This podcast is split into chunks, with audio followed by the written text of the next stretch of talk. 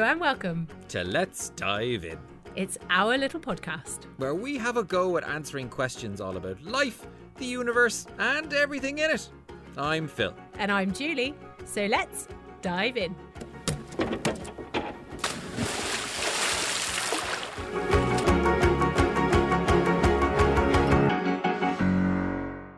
Hey, Phil, and hey, listeners. Hey, hey, indeed. It is, although with a heavy heart, that we start our last episode of the season. Time flies, doesn't it? We've had nine episodes already, and we're super sad that it's ending.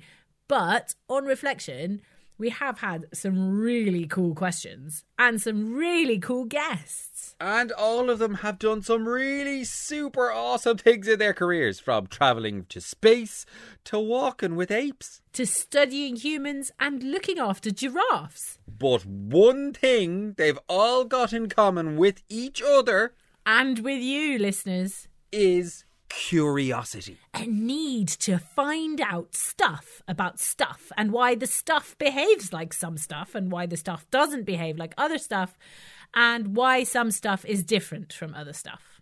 So, we thought we'd do our last episode a little differently. And instead of letting you ask a question, we thought we'd tackle this concept of curiosity. Now, this podcast started because of curiosity, our desire to help you, young, wonderful people, to find answers to your science questions. Questions we often hadn't even considered ourselves. Now, the truth is that finding those answers has actually been a bit of a science in itself. And it got us wondering. We were curious. What is science? And what is a scientist? A scientist is a engineer. Someone who studies different types of things. Answers questions and figures out stuff. Someone who who knows about stuff that people don't know. A scientist is someone who does research. People that um, do lots of things.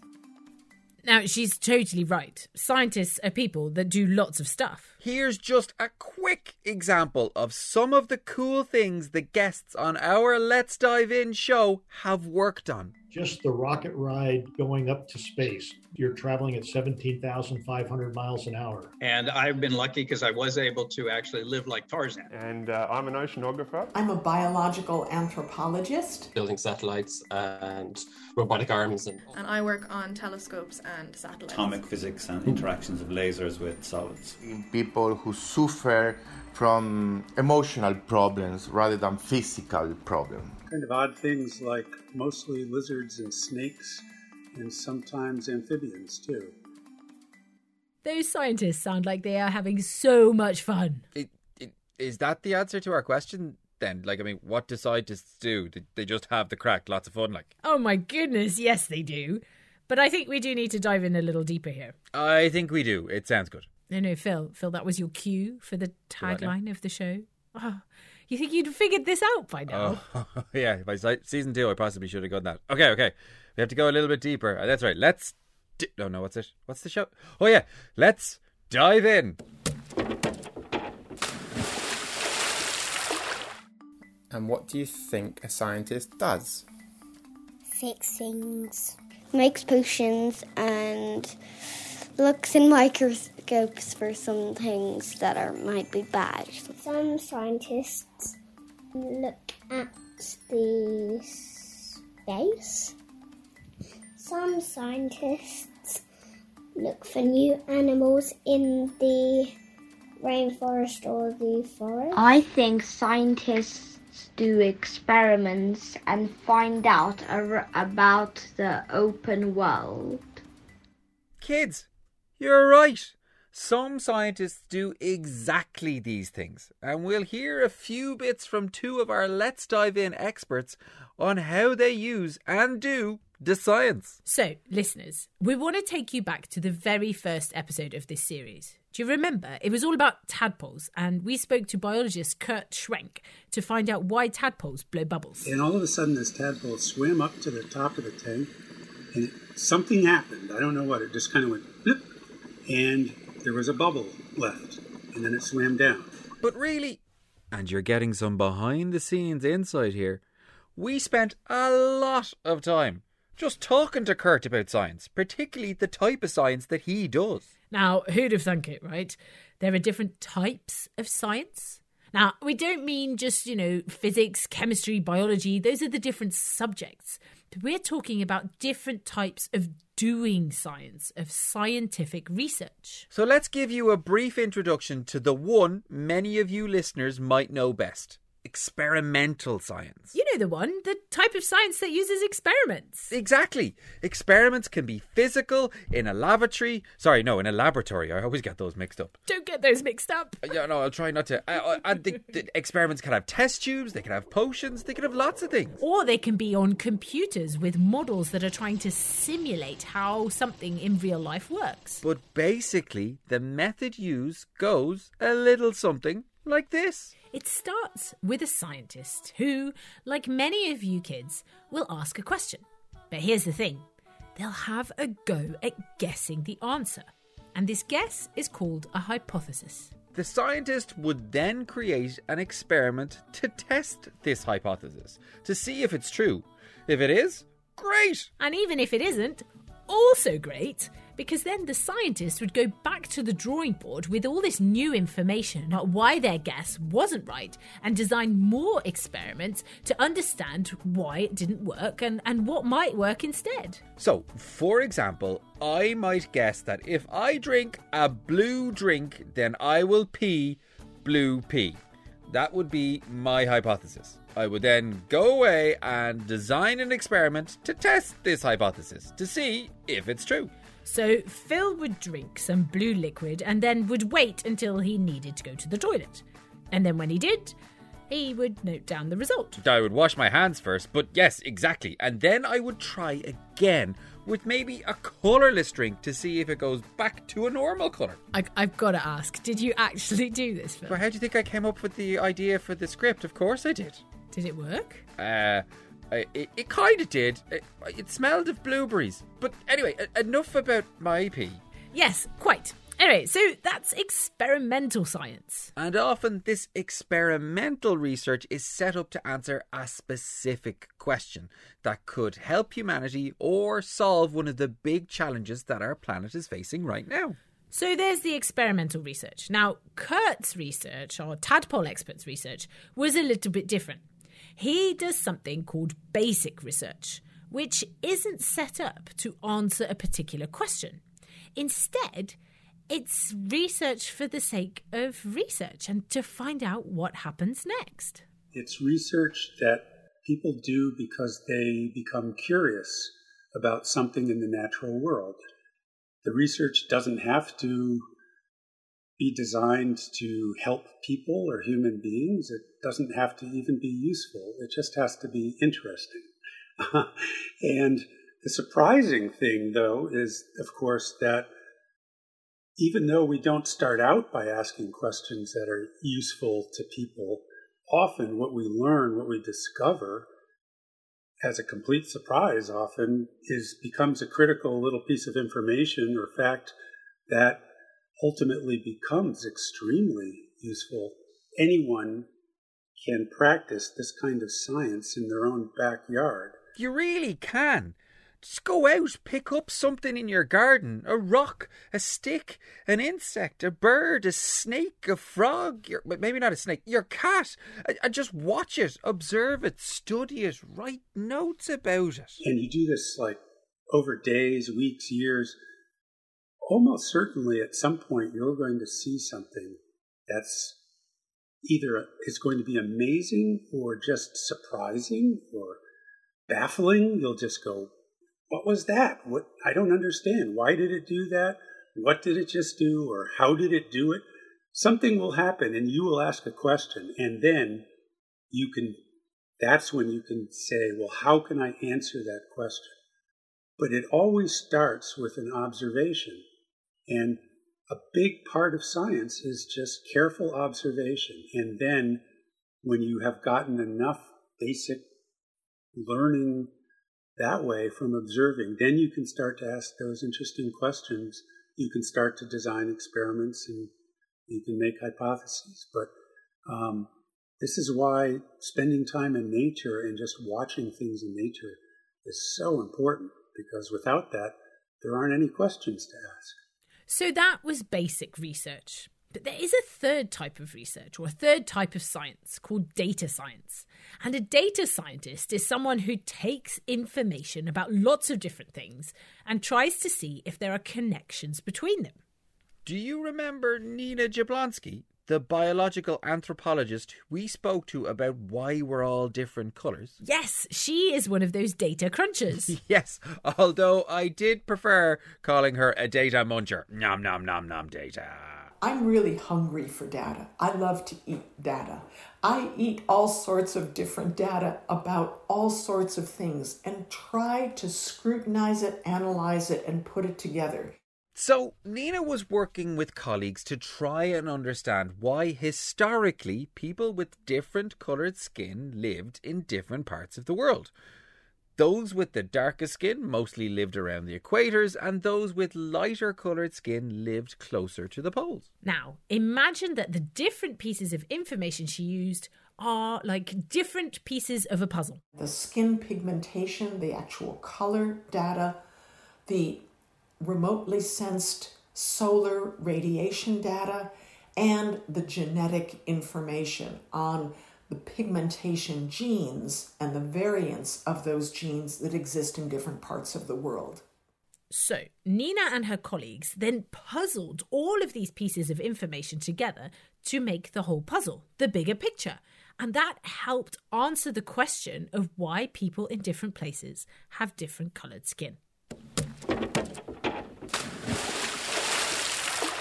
So, I think my takeaway from all this is that science is a way of doing things, a way at looking at problems and finding good ways to solve them. And for me, I'm going to take away that what science isn't is a collection of facts.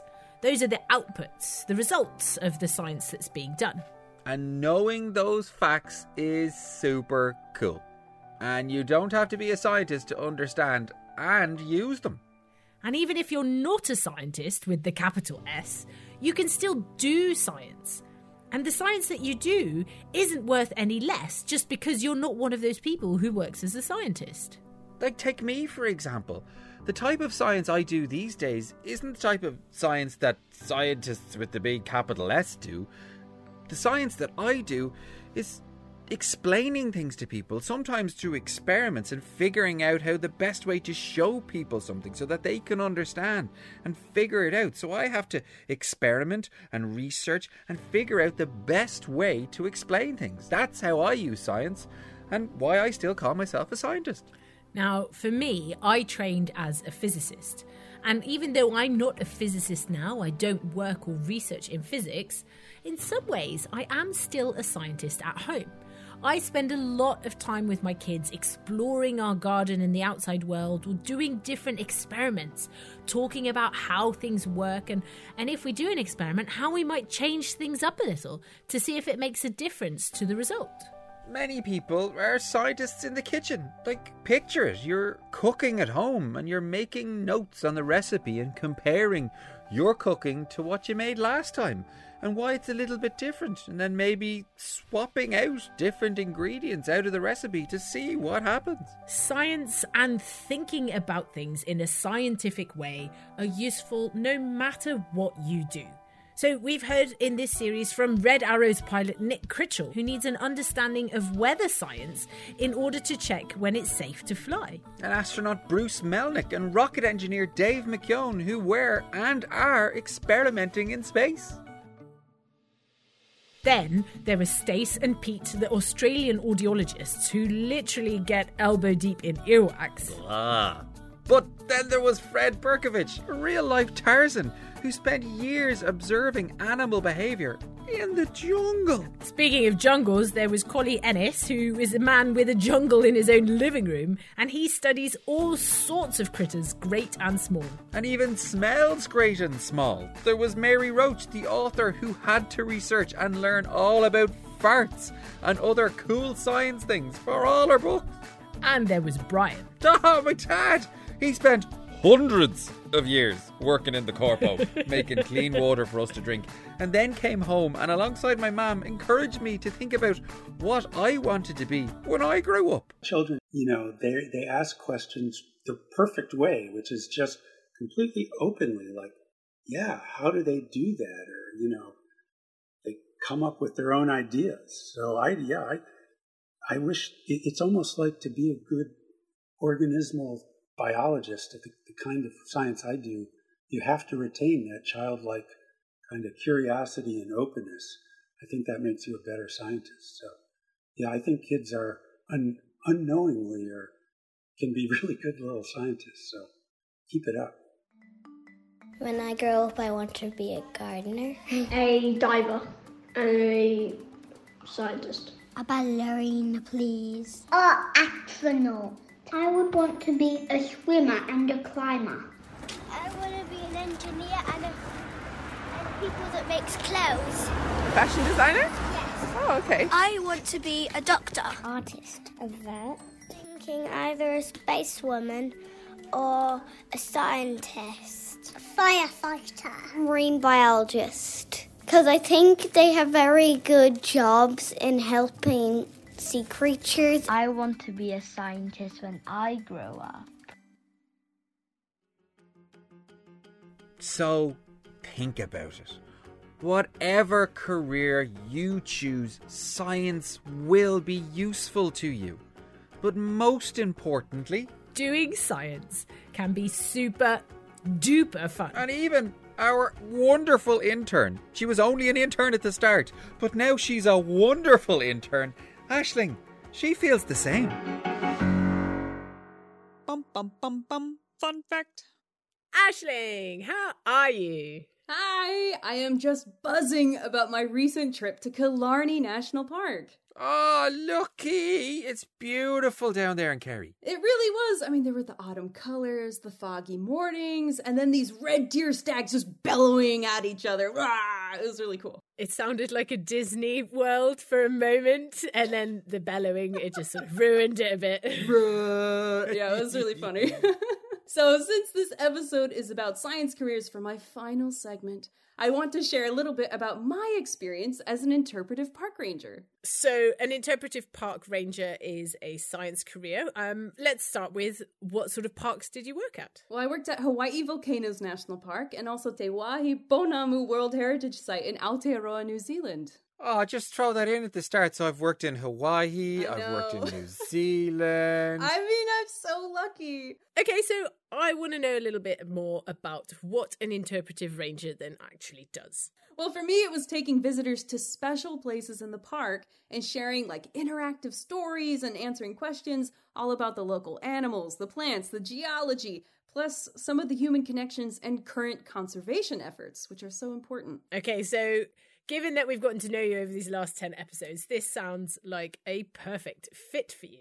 Uh, how did you even decide to become a ranger? Is it what you wanted to be when you grew up? Well, I mean, I wasn't like focused on this career. I want to be a ranger, but I did grow up river stomping and tide pooling all throughout Oregon. That was a hundred percent you.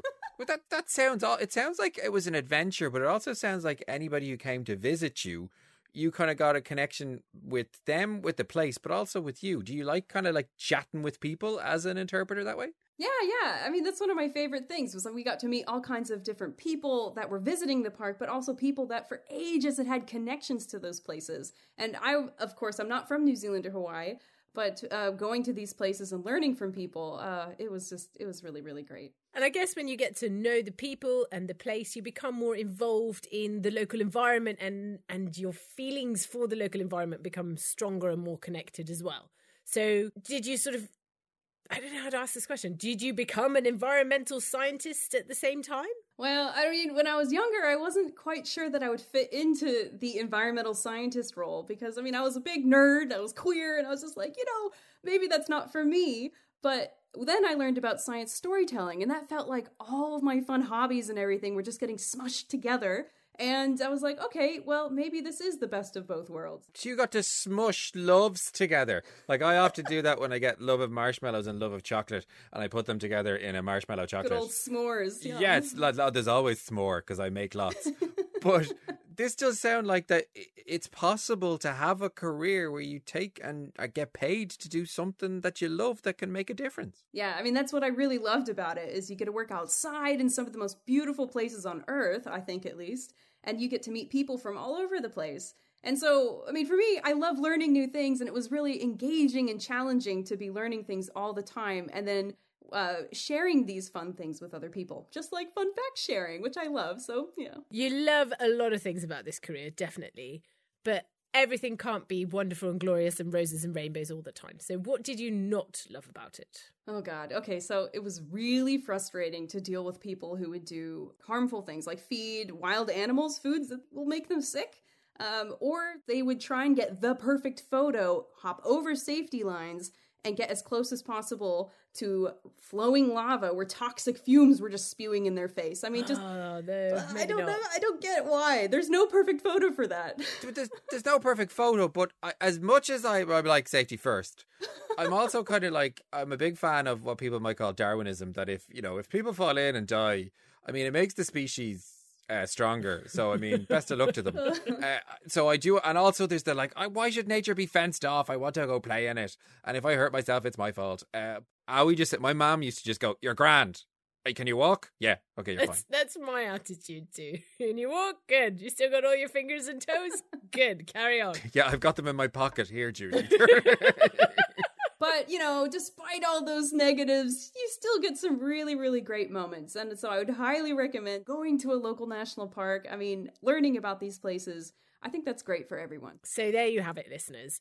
Next time you have a chance, go and visit your local national park and listen to some of the fun science yarns from a ranger. Yes. Yeah, so I wish you all a fond farewell as I head off onto my next curious adventure. Oh, thanks for joining us. I do feel like after that send off, you should have a horse and be riding off into a sunset. That's what that's exactly what I was just picturing. Oh, coconuts would be more mine. Okay, Julie, can you add a sound effect here where we're like, okay.